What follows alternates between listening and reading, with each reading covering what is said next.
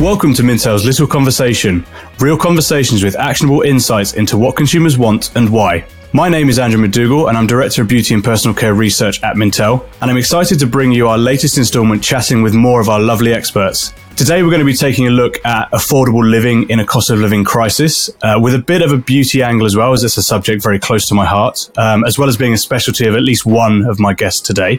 Uh, I'm delighted to be joined uh, by two experts in this area, uh, looking at beauty, but also looking at consumer insights and retail as well. Uh, first up, my, my great colleague and podcast veteran, Samantha Dover, who is category director of beauty and personal care at Mintel as well. Uh, welcome to the pod, Sam. Hello. And we also have another podcast veteran uh, and a media veteran at Mintel as well, our category director for retail insights in Nick Carroll joining us today too. so welcome to you, Nick, as well. Hi, Andrew. Thanks for having me. Now, a bit of preamble just to begin with to sort of set the scene. It's maybe a little bit negative, but we will go into uh, a much more lively conversation going forward. Um, just that one of looking at the cost of living crisis and how it's affecting our spending habits. Um, not particularly surprising news. Um, we're seeing it hit us uh, not just in shops, uh, but we have surging gas prices as well as our food shops. Inflation rates are at an all-time high, um, although these, those are constantly changing. We're constantly taking stock of our expenditure, uh, being more prudent when it comes to money right now in general uh, not just in the UK, but in a lot of uh, Western society in general. Um, also, according to our data, more than half of 20 something women have reduced their skincare and cosmetics regimen in the last year as well in response to those increased financial demands um, on daily essentials. So we're seeing consumer behavior change from a beauty perspective. But the first question I want to ask the two of you really to bring both of you in is what changes in behavior do we expect to see at moments like this? So I can jump in first from a beauty perspective. So if we look back to previous downturns or income squeezes, what we tend to see is that beauty actually performs really well.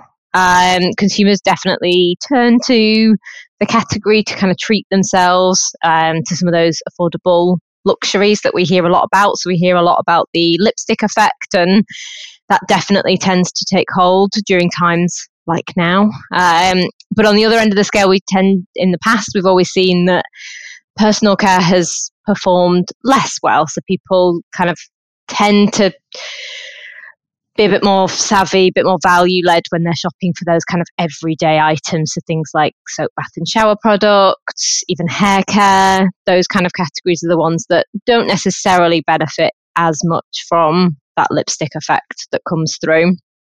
Um, and then from a, in terms of a brand perspective, actually there's a kind of thought that you know during a difficult time that some of those higher end brands might struggle, but actually what we tend to see is that prestige does very well. Um, again, coming back to that idea that people are treating themselves, um, and we've got some really interesting research in our most recent women's hair care report that showed that women who buy prestige hair care are significantly less likely than other consumers to trade down to lower price brands to save money on hair care at the minute. Yeah, and I think from a broader sort of consumer behavior point of view, all of that rings true as well. We know that value is top of the agenda, but we also know that consumers are not willing to sacrifice on quality. They also still want convenience. So many consumers are still juggling those elements. You know, they want to save where they can, but they also want to make their life easier as well. And I think the point you made around there in terms of quality is really important. Our latest sort of uh, British household uh, tracker shows that actually, when faced with a choice between changing a product, be that in terms of its ingredients or the pack size, or um, or uh, upping the price and keeping everything the same, while around a fifth would be happy with the changes made to either the pack size or the ingredients for a lower price. A third would rather the price simply goes up in terms of BPC products. And that's really interesting. It tells you that, you know, for those value led brands that are going to be see some trading down um, during this period. It's not just good enough to be the cheapest on the shelf. That'll get you traction and trade on a one term basis. But um, if the quality is not there and if you can't exceed those expectations, and that's how you build that longer term trade, it will be short and fleeting that trade down and it's not going to build that longer term behavior that's going to be really important for those value led brands um, to build loyalty uh, during this period that's going to last them as uh, finances recover.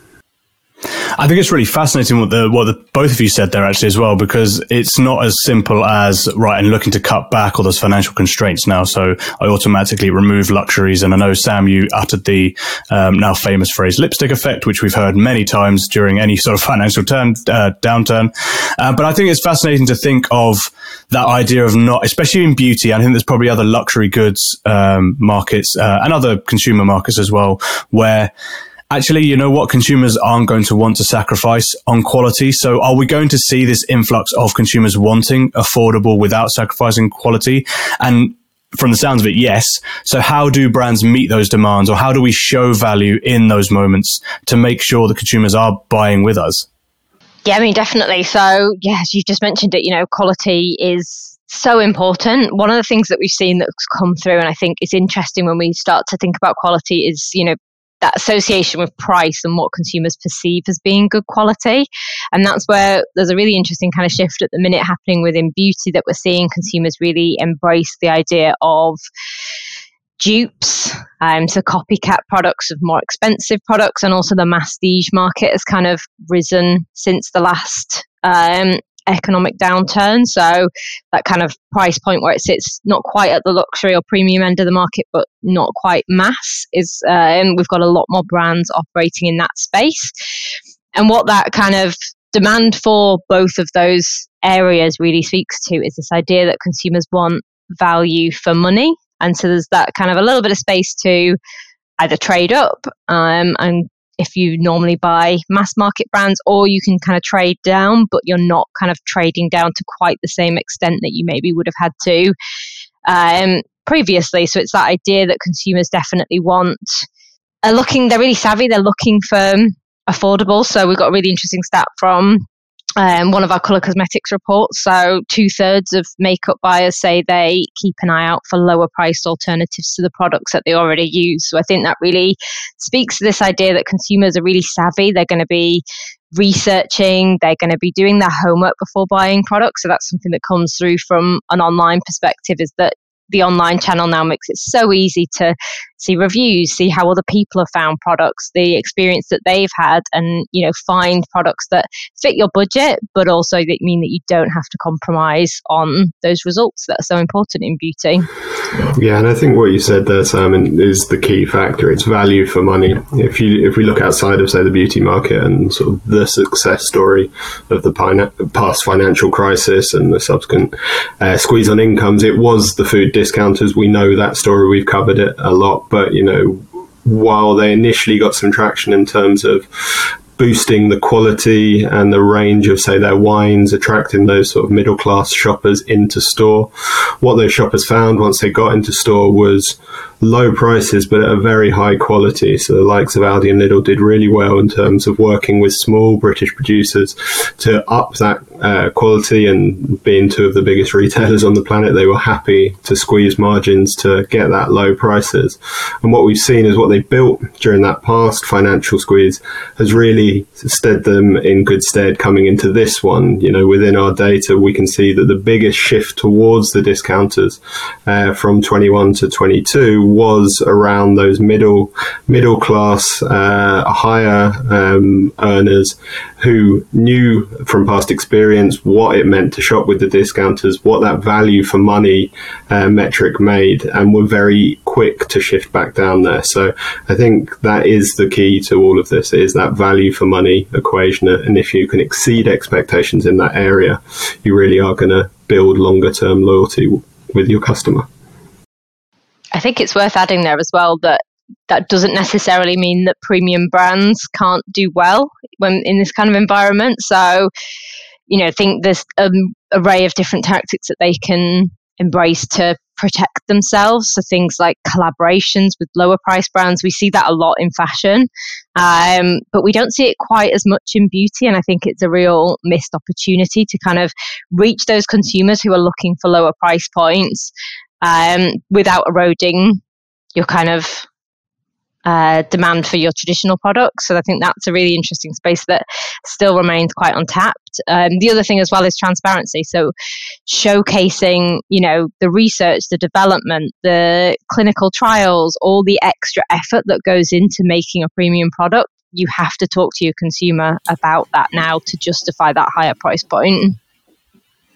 It's interesting that you both mentioned sort of value for money, um, and I'm glad, really glad as well, Sam, that you brought in the premium bit there as well, because it's also worth noting as well. Probably now more than ever, when we talk about value of things, it really you can't just put consumers as an all-encompassing term now, can we? It is a sense of for every consumer, there the value to that consumer is very different. So the personality type or the persona of your consumer becomes a really important thing to know, and obviously every brand will hopefully know their consumer and know the know how they're going to how they're going to try and shop. But it is good to know from other industries or from other behaviors we've seen in the past that it's you know every consumer is different and each consumer is going to have this sort of individual approach so it's how we bring that value or the, the types of approaches we can do to bring those that value to the consumer um, that becomes really important. Um, I know that one of the things we saw during actually during the, the last couple of years of the pandemic as well, we saw a lot of DIY behaviors because consumers literally couldn't go to salons or they couldn't go into stores to buy products. So you were finding your own solutions. And that's also something we've seen in previous economic downturns as well. So I wonder, will we see DIY behaviors reemerge once more um, or continue to reemerge um, with sort of beauty treatments or remedies that can be made at home um, using sort of whether, that's inexpensive ingredients or, or, or just um, sort of finding ways to save money. Are those DIY trends going to continue, do you think? So controversial opinion here, and I'm always I'm a bit nervous about saying it because as we've seen in kind of previous downturns, as you said, it's kind of consumers have really embraced that DIY beauty. But I think the data so far is pointing to the fact that consumers aren't yet returning there. It might be that we need a more prolonged income squeeze for those behaviors to come into effect. But at the minute, so say, for example, at home hair colorants did not do as well as we expected it to in 2022. So those, you know, financial concerns definitely did kick in in 2022. And despite that, we saw a big decline in at home hair colorants during that year. Part of that is the come down from the pandemic. Um, so we, you know, we were expecting it not to quite match up to the demand when consumers literally had no alternative but to colour their hair at home. They couldn't go into a salon. Um, but actually, I think what's happened is that's where COVID has changed changed the category and changed the market. You know, consumers were forced to embrace DIY during that period, and as a result, they're showing signs that they're quite resistant this time around to embrace those DIY um, behaviors. So I think it'll be interesting. I think the only way that brands could probably cut through that and reach consumers if they make it incredibly easy for them to recreate incredibly professional results. And I think that's the only thing that will sway consumers. Um, I think one message that could cut through and I think would, would be interesting is actually skincare. So in the past, we've seen kind of, you know, DIY nails, hair, um, all of those. But actually, I think skincare is a bit of an untapped opportunity. To say, I think the No7's most recent launch is a good example of that. So, in the PR and um, media coverage of that launch, a lot of the hype was around it being an affordable alternative to Botox. So, those kind of messages, I think, would have greater appeal than this idea of kind of recreating some of those other more traditional DIY beauty habits. I like this idea of DIY beauty evolving. I also like the fact you brought up a controversial opinion there, Sam. I actually agree with a lot of it, to be fair. Um, but just this idea, I think, of almost too, like, we almost had too much of a good thing in terms of we were given complete control over DIY and we suddenly realized that actually professional services and there are certain products that, you know what, we just need. Like, uh, that there is, there's hope for the beauty industry in terms of we need that professional service in a lot of ways. We still prefer that professional service, um, going to get your hair hair colored, for example, um, or just mixing products. Also, I think there's been a big backlash recently as well from sort of safety guidance that we find over sort of some of these hacks or beauty hacks that you see on TikTok and things like that, where it's like, well, actually, that's unsafe to use that product in that way. So I think that may well also be the reason that some people are maybe hesitant to look at sort of DIY beauty and DIY behaviors uh, going forward. So I do wonder, um, sort of how much that will be impacted. So really interesting to hear your views on that. So I guess my question for you here is where do dupes come in? Uh, how can sort of uh, the consumer navigate that world of dupes and find affordable alternatives? But also what competitive strategies can we as brands or, or as companies, what can we see them do as well and, and play in this space? So I think the role of dupes um, that we see most high profile in the retail sector is obviously in food and drink, and in particular what the likes of Aldi and Lidl have done um, over the years in terms of shall we say, lovingly recreate some successful products at other retailers. We've all seen uh, sort of the uh, highly public interactions between the likes of Aldi and Lidl and M&S, um, a lot of Caterpillar-based hijinks. And I think, you know, from a retailer that has those products or is stock- stocking or creating those dupes, what it is saying to consumers is if you are unsure about shopping here, don't be. We, are, we stock the same products, we have what you need here, but at a lower price point. But for those brands that um, are lovingly recreated by those retailers and brands, I think what it's also a testament to is the strength of that product that you have created. So I think don't be scared of that. Highlight your quality credentials, why you are uh, being copied in the market, your innovation in those areas. And the fact is someone has copied that product because it is successful. So use that and create more products in that area, which is a very easy thing for me to say, sit behind a laptop. But, you know, some of those brands that we often see uh, most commonly recreated are some of the most innovative in the sector. And there's a very easy thing to do in the midst of a pandemic or uh, times of economic uncertainty is to not be brave and not to innovate.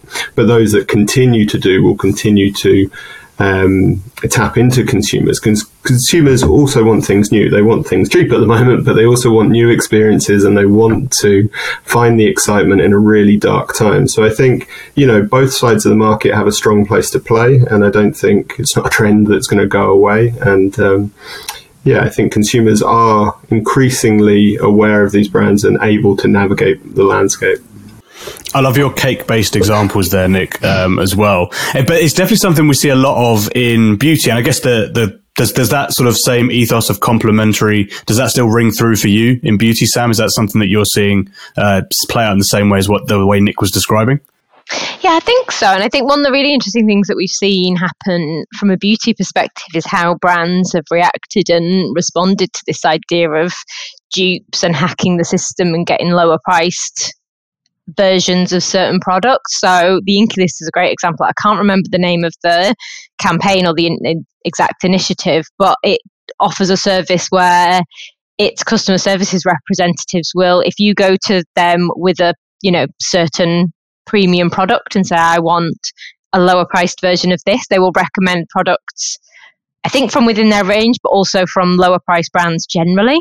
So kind of so if they don't have it, they will send you to a different brand. So I think there's that idea of building the con- the tr- trust with the consumer. You know, recognizing that actually consumers might be forced to buy a lower price product. They might not have any option. And I think that speaks to a bigger shift in the fact that actually, from a brand and retailer perspective, you know, every consumer's budget is different. And so the more you are mindful of that, the better. So thinking about, you know, a really considered, you know, pricing architecture. What is your entry level? What is your most expensive product within your range, and what kind of budgets does that serve? So, I think really thinking about that and thinking about the different products that you offer at different price points is really interesting with that. So, you know, things like, you know, as if we go back to this idea of consumers wanting to treat themselves, things like sheet masks are probably one of the most affordable um, self care items out there, but they're not necessarily the most sustainable. So, really thinking about how you can you know, nudge consumers towards alternatives, which might be slightly higher in price, but might provide, you know, long term value. So, you know, encouraging them to buy a, you know, not a single use face mask, encouraging them to buy something different. So, really thinking about the idea that consumers will be a, a looking for value, but again, just catering to those different budgets and finding different ways to capture what they're looking for. So when they're looking for those really affordable products, they might not necessarily always be know exactly what they're looking for to help them find what they want. It's interesting what you say there, and you mentioned self care, which uh, moves me on very nicely to my next question, actually, because at times like this, how can someone incorporate uh, self care into their routine without breaking the bank? How do we go beyond beauty and provide that emotional boost with sort of personal care products uh, and things like that? I know you also mentioned lipstick effect earlier, but how do we how do we see that self care and emotion come into uh, sort of consumer decisions now as well? Well, I think from my perspective, I think we've got very strong evidence that self care is more important than ever. Um, you know, over half of consumers within our data say they're now prioritizing their physical well being more than they were a year ago, and just under half, so 47%, said they are prioritizing their mental health more than they were a year again, year ago.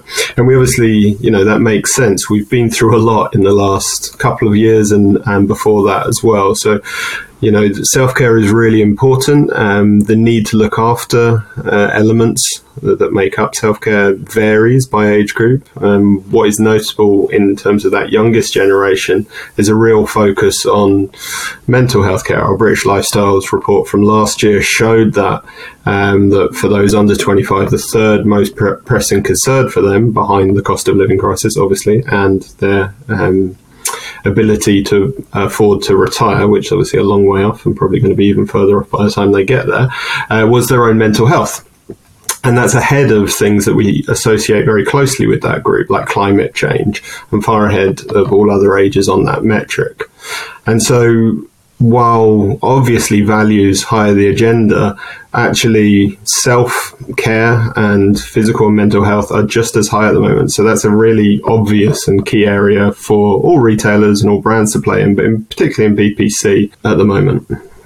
Yeah, and I mean from a beauty space, I think there's there's so many options. I think if you you know take a look at things like I think it's really paying attention to the detail within you know, formulas, packaging, so thinking about the scent of a product. We know that scent plays a huge role in, you know, our emotional state. And we've seen the kind of the fragrance category really focus in on that. And we've seen, you know, things like the rise of functional fragrances, so fragrances that can really alter mind state. I think there's definite opportunity to start to build some of those ele- elements into other categories. So things like body care, things like soap, bath, and shower, really thinking about the role that scent plays is a huge opportunity still, even now.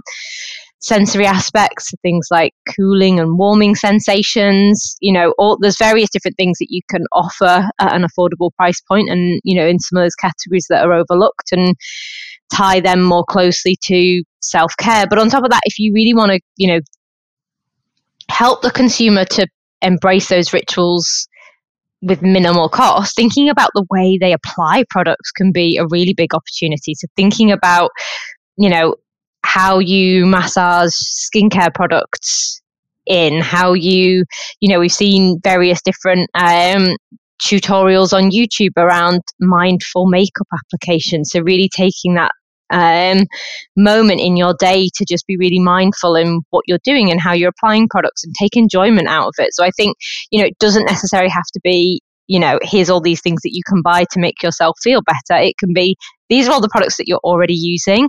This is how you can use them to greater effect to get that, you know, that element of self care. And also think about, you know, how, you know, things like packaging.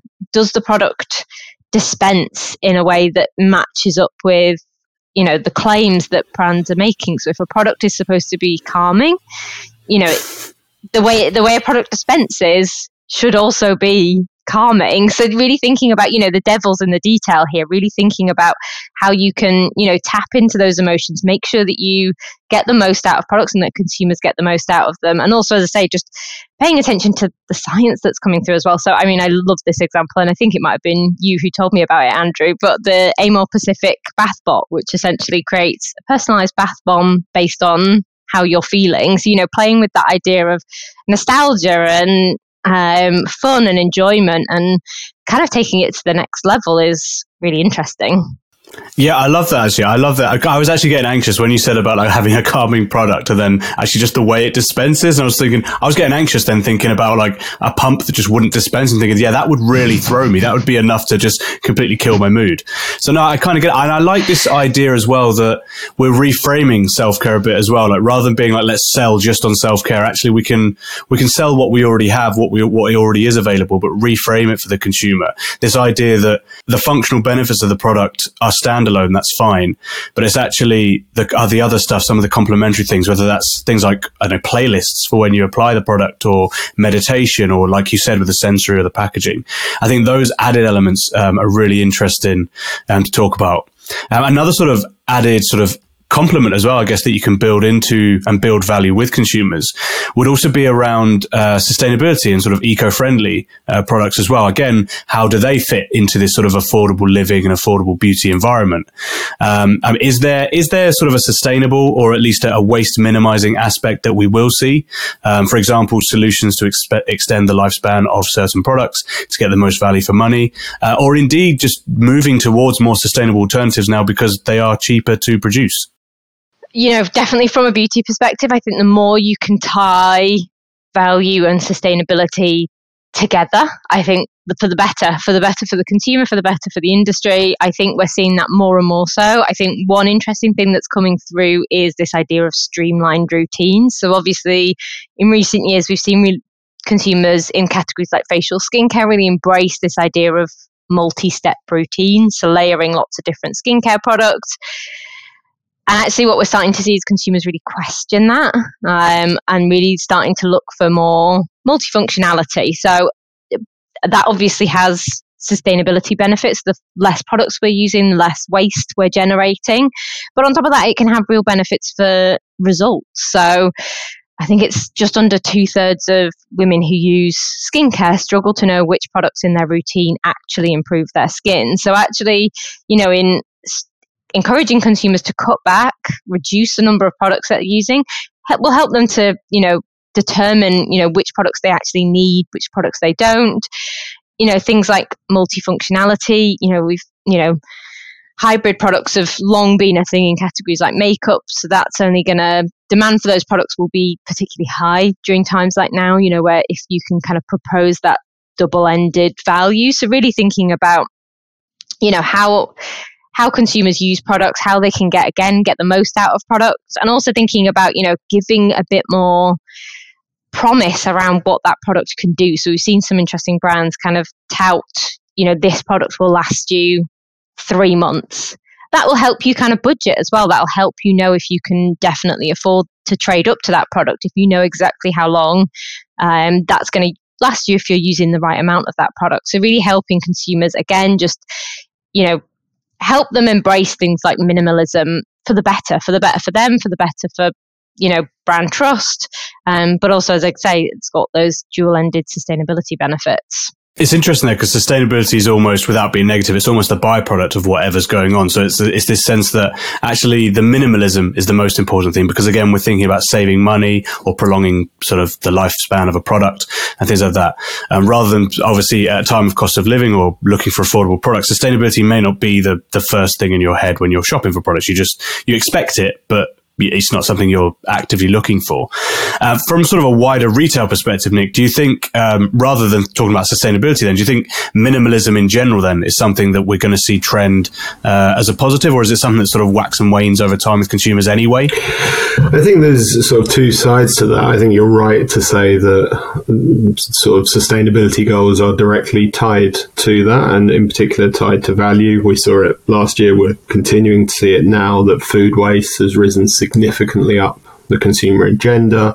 Now, obviously, there's an element of sustainability and ethical behavior behind that, but the reality is that's because people are wanting to save, they're wanting to uh, waste less. We've seen categories like frozen really tap into that. We've also seen bigger pack sizes in terms of bulk buying when things are coming in in terms of promotion on goods that last longer, ambient, household, etc. So I think there's a duality within that. I think consumers are savvy enough to, if they need to buy a small pack size on something because, say, they live alone and say they don't get through as much, they will sort seek that out. But if they are a family unit and they need bigger areas, they will move up and um, buy those bigger pack sizes as well. And I'm not sure how much that plays. And I'd ask that to Sam in terms of the beauty sector. We obviously see it in some of the more personal care elements in terms of uh, bigger pack sizes for households, but it's still a very individualistic category in terms of the more BPC uh, and certain elements of personal care. Yeah, definitely. I think there's some interesting things happening from a beauty side of things where inevitably you can provide those long term savings with those larger pack sizes. And we're starting to see more and more brands offer some of their hero products in larger formats to help consumers maximize value from that perspective. But on the reverse side of that, even travel size products can be a way to help consumers manage their budget if they're not going to use an awful lot of a product or they can't necessarily afford the upfront cost of certain products they might be willing to buy the travel size version just to get hold of that product. So i think there's interesting space to play into that. I think as well it's also worth paying attention to what's happening from a broader perspective and how consumers are looking to save money across their lifestyles. So things like energy use has come front and center now because of energy bills. And I think that starts to shift habits. So things like reducing the temperature of your shower, reducing, you know, spending less time in the shower to avoid water usage and heating bills. So I think, you know, paying attention to that and really thinking about actually how does that impact the products that they're using? Are those products going to be as effective when consumers are using them in that way? And actually, do we need to reformulate? Do we need to really think about what we need to change to adjust to those long term shifts in behavior that will come into effect now as consumers are thinking about the money that they're spending on energy use? But actually, those are the shifts that could have a real long term impact um, that brands really need to start paying attention to. I mean, you've, you've you've already got me questioning lots of different ways that I live my life as well now as well. So it's, it's, it's interesting to sort of take all those factors um, into play. And I guess there is so much in this topic to sort of digest, if you like. Um, so I guess the the one big final question I want to ask you, which is probably the hardest to answer, is what are the opportunities then for brands and retailers? I mean, are there sort of ones that are there the better strategies or better paths that certain brands or retailers should be going down then? Um, if we look at affordable, affordable beauty or affordable retail in this cost of living crisis? Yeah, so I think one thing that I think is a real opportunity. So I spoke about it a little bit earlier in terms of transparency around things like um, showcasing the research and development that goes into products, really showcasing things like clinical trials to prove value. I think one really massive opportunity is to utilize that transparency but go beyond social media because so much of the transparency we see from brands happens online. Um, so things like um, the various different brands that have come out and said, "Look, we are we're going to be forced to rise our raise our prices in the next." few months we're giving you advance warning so you can get hold of products now while they're still um, at the right at the lower price point. Uh, a lot of that just happens online. So I think we ran some really interesting research. We did some qualitative research with a panel of um, respondents, and we showed respondents some of those social media posts and asked for their opinion on them. And what we found was a few people came back and said, "Look, this is great but I never would have known this was happening. So really going that next step and kind of thinking about, you know, how you can bring that transparency through across different channels and different touch points, I think is a real opportunity to capture and build trust amongst a much broader range of consumers. Because I know you know the majority of people are using social media to some extent but not all consumers are using it as frequently they might not be following these brands. So again, just thinking about how you can be transparent across the various different touch points is certainly one of the opportunities I think out there. Well, I completely agree, but that also means you've stolen my point. Um, but yeah, my, my point was going to be around, you know, both for brands and retailers, what's really important during this period is the clarity of message. So if you're attracting consumers trading down, use that, use this time as an opportunity to espouse what makes your brand unique, um, apart from being simply low cost, and to be sure to exceed expectations um, around that in terms of uh, building longer term loyalty. And if you're in the middle or premium end of the sector, um, highlight why it's worth paying more for that product and why, as a brand or a retailer, you're not sacrificing on price to compromise on service or ingredients or how the product's produced. Um, but I think as we move into the second half of the year and hopefully inflation eases and maybe towards the back end of next year, we're also going to start seeing elements of deflation come into the market. So all of what we're talking about, about being clarity or having clarity in your message will also be true when prices um, hopefully ease and potentially come down a little. The first to market with those price cuts um, will win, and those that are brave and are you know willing to shave margin in the short term to build that longer term benefit will be there. Um, and there should you know naturally be some sensitivity about talking why your prices are going up, but there should be no sensitivity around that as they come down. So be uh, vocal um, that those are easing. And for those brands that have been traded down, that's the point to then highlight all the quality elements to keep those consumers there. And for those brands that are trying to reclaim some custom, it's starting to highlight all of those reasons why they're now worth spending a little bit more for again. I wonder if there's the is there an ethical stance brands can take when say when their costs do start to come down do you think brands can say that they're keeping their price the same with the view that they're going to invest in the social kind of corporate social responsibility side of things. So saying actually we're going to you know continue to pay our workers more. We're going to continue to um, you know ensure our supply chain is transparent. I'm just throwing that out there as a that's an interesting sort of creative way to look at it, actually. Um, yeah, it, it, in terms of working both ways and sort of taking advantage of that. Um, I, I, certainly think it's fascinating what you both mentioned there as well about um, obviously transparency being a, a, big part of it, but also just being honest with your consumer. I mean, uh, not not to say that for years brands haven't been, but it's just that that in, in terms of building trust, that just becomes really, really important. I think that's the one thing that I'm noticing more these days, uh, particularly during this sort of financial moment we're going through, is that building trust and building value. I know that we've we've spoken a lot about uh, affordable, obviously beauty, probably more focused, but Nick, you've also brought in retail really well into the chat today, um, and I think it's really important to look at it that we haven't. We've obviously mentioned low cost and, and money, but actually some of the things we've been talking about in terms of just building trust, building those complementary factors to consumers, going beyond the functional benefits of a product to reframe sort of self care or sustainability, um, and just talk to consumers.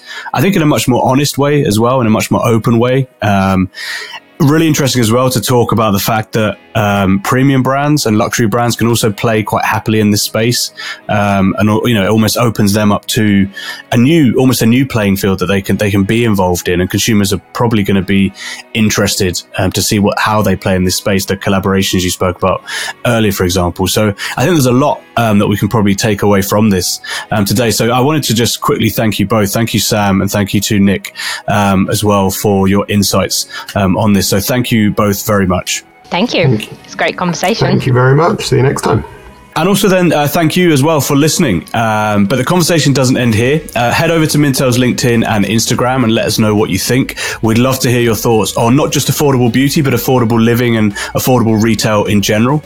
Uh, if you want to know more about Mintel, then please visit mintel.com and sign up to become a member of the free Mintel Spotlight community.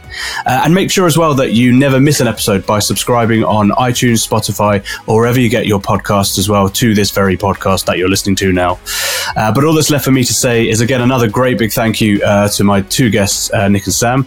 Um, goodbye for now. Uh, thank you everyone for listening, and we'll catch you next time for another episode of Little Conversation.